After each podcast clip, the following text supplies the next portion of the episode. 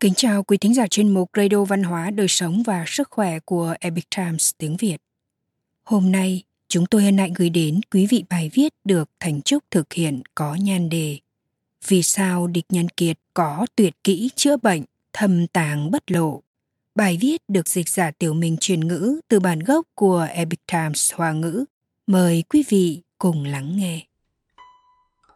Địch Nhân Kiệt tự Hoài Anh là một chính trị gia kiệt xuất. Dưới thời võ tắc thiên triều đường, ông làm đến chức tể tướng có nhiều thành tích hiển hách. Trong tâm trí của nhiều người dân Trung Quốc, ấn tượng sâu sắc nhất về địch nhân kiệt chính là những câu chuyện phá án cao siêu thần kỳ, khiến cho mọi người xem xong vỗ tay khen ngợi không thôi. Ngoài ra, địch nhân kiệt còn có một kỹ năng cao siêu mà ít người biết đến. Đó chính là tinh thông y học. Đặc biệt, khả năng châm cứu của ông rất cao minh. Có lẽ vì những chính tích quá xuất sắc nên đã trẻ khuất tài hoa của ông về mặt y học. Trong cuốn tập dị ký của tiết dụng nhược thời nhà đường và cuốn ngọc trì đường đàm hội của từ ứng thu thời nhà minh đều ghi lại một câu chuyện như thế này. Vào những năm hiển khánh triều đường, khoảng năm 656-661, địch nhân kiệt vào kinh thành dự thi. Trên đường đi qua vùng Hoa Châu, huyện Hoa tỉnh Thiểm Tây ngày nay, ông nhìn thấy bên đường có rất nhiều người tụ tập, dường như chắn gần hết lối đi. Địch nhân kiệt đành phải dắt ngựa chen tới xem thử chỉ thấy bên đường có một tấm biển lớn, trên đó ghi, ai có thể chữa khỏi bệnh cho cậu bé này sẽ được trả một ngàn sấp lụa địch nhân kiệt đến gần nhìn, thì ra có một cậu bé còn nhà giàu, khoảng 14-15 tuổi, nằm nghiêng bên cạnh tấm biển lớn này. Trên mũi mọc một khối u to như nắm tay. Một đầu khối u dính vào mũi. Gốc của nó dài nhỏ giống chiếc đũa chạm vào khối u sẽ khiến cậu bé đau nhức thấu xương.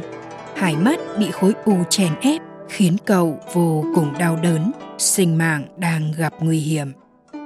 Địch Nhân Kiệt nhìn thấy cảnh này sinh lòng tử bi. Sau khi tiến đến cẩn thận quan sát kỹ, ông nói với cha mẹ của cậu. Bệnh này tôi có thể trị được. Cha mẹ cậu bé nghe xong thì vui mừng khôn xiết, vội vàng sập đầu cảm tạ địch nhân kiệt bảo người nâng cậu bé dậy, sau đó lấy ra ngân châm kìm bạc, châm vào một huyệt vị sau đầu cậu bé. Qua một lúc sau thì rút ngân châm ra. Lúc này thần tích đã xuất hiện. Khối u trên mũi vậy mà tự động rớt xuống. Hai mắt cậu bé cũng được khôi phục lại bình thường. Toàn bộ đau đớn cũng biến mất. Thần tích chữa bệnh cao mình như thế, từ trước đến nay bách tính chưa từng nghe đến, huống hồ là tận mắt chứng kiến. Lúc này, người nhà của cậu bé và bách tính đứng xem xung quanh, kinh ngạc đến nỗi phải trợn tròn mắt, há hốc miệng. Trong khoảnh khắc đó, bầu không khí dường như đều ngừng đọng lại, một mảnh yên tĩnh. Chờ sau khi mọi người thành tỉnh trở lại, thì tiếng vỗ tay và rèo hò khen ngợi, nồng nhiệt vang lên cha mẹ cậu bé và họ hàng thân thích thực sự cảm động, rơi nước mắt. Không biết nên nói gì cho phải. Bèn lập tức đem số lụa như đã hứa dâng lên. Nhưng lúc ấy, địch nhân kiệt đã lên ngựa, rời đi mà không quay đầu ngoảnh lại. Có thể có người sẽ hỏi rằng, kỹ năng trị bệnh của địch nhân kiệt học được từ đâu? Sư phụ của ông là ai? Vì sao ông không cần số lụa thủ lao của người nhà cậu bé? Nhắc đến vấn đề này chúng ta cần bắt đầu từ nền văn hóa truyền thống trung hoa. Trong lịch sử văn minh 5.000 năm của Trung Hoa có rất nhiều văn thần võ tướng, phò tá các bậc đế vương khải quốc là những đại y học gia, những đại văn hào. Rất nhiều người trong số họ đều là người tù đạo điều này có thể kiểm chứng từ trong những cuốn sách cổ.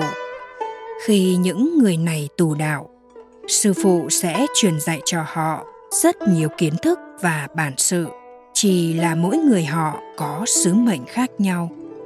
Ví như ở nhân gian, có người làm tướng quân, có người làm tể tướng, có người là thi gia, có người là y học gia vậy nên, nội dung môn học cũng sẽ khác nhau. Chúng ta lấy một ví dụ thế này.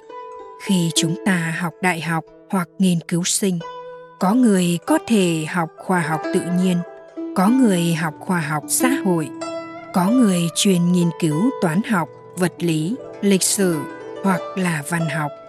Song, điều này không có nghĩa là người học lịch sử sẽ không hiểu toán học, văn học mà là học vấn của người đó về một môn nào đó xuất sắc hơn mà thôi. Khi sư phụ của địch nhân kiệt dạy ông trị quốc như thế nào, thì bản thân sư phụ của ông đã có rất nhiều bản lĩnh khác. Đây chính là lý do vì sao địch nhân kiệt vừa có tài năng trị quốc xuất sắc, vừa có tài trị bệnh xuất chúng.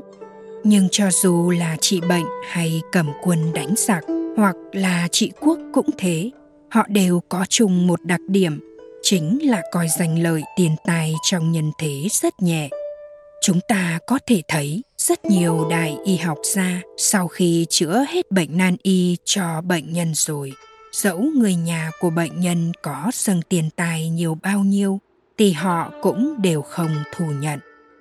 Ví dụ như vào thời đường, sau khi danh y tôn từ mạc chữa khỏi bệnh cho trưởng tôn hoàng hậu thái tông lý thế dân vô cùng vui mừng, muốn phong tôn tư mạc làm quan lớn, đồng thời ban thưởng cho ông rất nhiều tiền bạc, châu báu. Nhưng tôn tư mạc đều khéo léo từ chối. Lấy thêm một ví dụ nữa. Trước khi đường thái tông lý thế dân lên nắm quyền, bên cạnh ông có rất nhiều đại tướng giỏi bình pháp, trong đó có một vị đại tướng tên là uất trì kính đức rất tài giỏi. Lúc đó thái tử lý kiến thành và tề vương lý nguyên cát cùng nhau mưu tính, chia rẽ và làm hại lý thế dân. Bèn trước hết, ra tay đối với đại tướng uất trì kính đức bên cạnh lý thế dân. Họ dùng số vàng bạc châu báu nhiều đến mức mà cả gia đình uất trì kính đức hưởng thụ suốt đời cũng không hết để mua chuộc ông. Tuy nhiên, ông đã kiên quyết cự tuyệt. Hiện nay nhiều người có thể sẽ nói rằng những người này thật ngốc. Vinh hoa phú quý mà cũng không cần, thực sự không tưởng tượng nổi. Tuy nhiên họ không biết rằng người tu hành nên xem nhẹ giành lợi. Vì sao cần xem nhẹ? Ở trung quốc, mấy ngàn năm nay vẫn lưu truyền một câu nói rằng, đức bất phối vị, tất hữu tai ương. Đức không xứng với vị tất sẽ gặp tai ương. Có nghĩa là, đạo đức tu dưỡng của một người cao bao nhiêu, thì xứng có được tài năng bấy nhiêu. Giữa tài và đức có mối quan hệ tương phụ, tương thành. Một người có tài năng xuất chúng, phù hợp với phẩm đức cao thượng, mới có thể lưu lại danh tiếng và thần tích ở thế gian. Cuối cùng mới có thể hoàn thành sứ mệnh của mình câu chuyện kể trên được tham khảo từ bài viết đăng trên tránh kiến.org quý thính giả thân mến chuyên mục radio văn hóa đời sống và sức khỏe của epic times tiếng việt đến đây là hết để đọc các bài viết khác của chúng tôi quý vị có thể truy cập vào trang web epictimesviet.com. Cảm ơn quý vị đã lắng nghe, quan tâm và ghi danh theo dõi kênh. Mến chào tạm biệt và hẹn gặp lại quý vị trong chương trình lần sau. Kính chúc mọi điều bình an và tốt lành tới quý vị cùng người thân.